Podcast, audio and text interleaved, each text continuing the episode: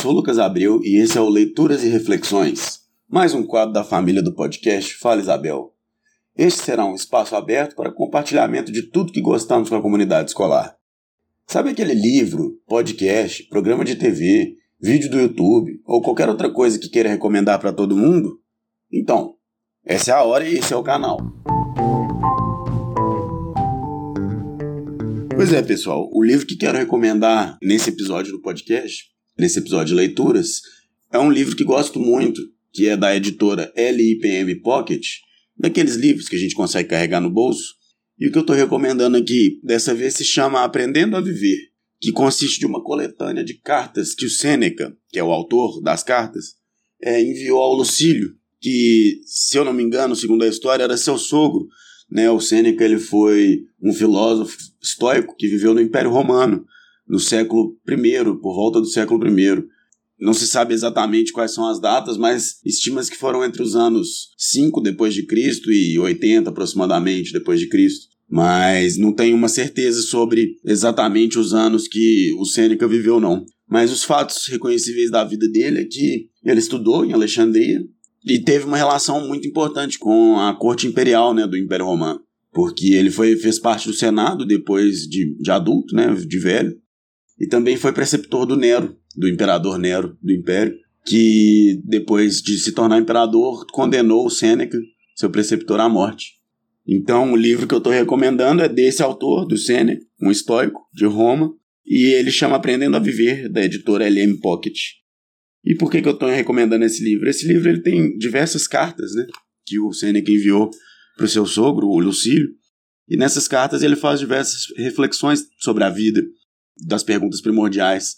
Uma delas que estão presentes no livro que eu quero recomendar, especialmente em tempos de pandemia, é da brevidade da vida, que chama a carta. E essa carta discorre sobre como que a gente acaba por deixar o tempo passar acaba perdendo o nosso tempo com coisas que não necessariamente vão agregar valores bacanas, legais na nossa vida. Então a gente tem a impressão de que a vida é muito ligeira, de que ela tem uma velocidade muito intensa, né, de que ela passa muito rápido. Só que esse filósofo, esse estoico, ele argumenta que, na verdade, a vida tem um tempo suficiente para ser vivido. Só que a gente perde tanto tempo com coisas que não nos, nos agradam, não nos aumentam a nossa potência, que ela parece ser menor do que de fato é. Além dessa reflexão, né, especialmente em tempos de pandemia, que a gente fica querendo que o tempo passe cada vez mais rápido, esquecendo de que a vida só tem uma, né? E ela é aqui e agora. Então, assim, dentre as reflexões que tem lá, essa é uma das que eu acho importante. Mas lá no livro tem muitas reflexões, é muito bacana, é um livro de bolso. Eu queria recomendar para vocês, então, essa leitura. Mas lá no livro, pessoal, além desta carta que eu recomendei, que eu acho ela muito importante, tem diversas outras, são por volta de 28 cartas, se eu não me engano, e aqui eu vou ler o, o título de algumas delas.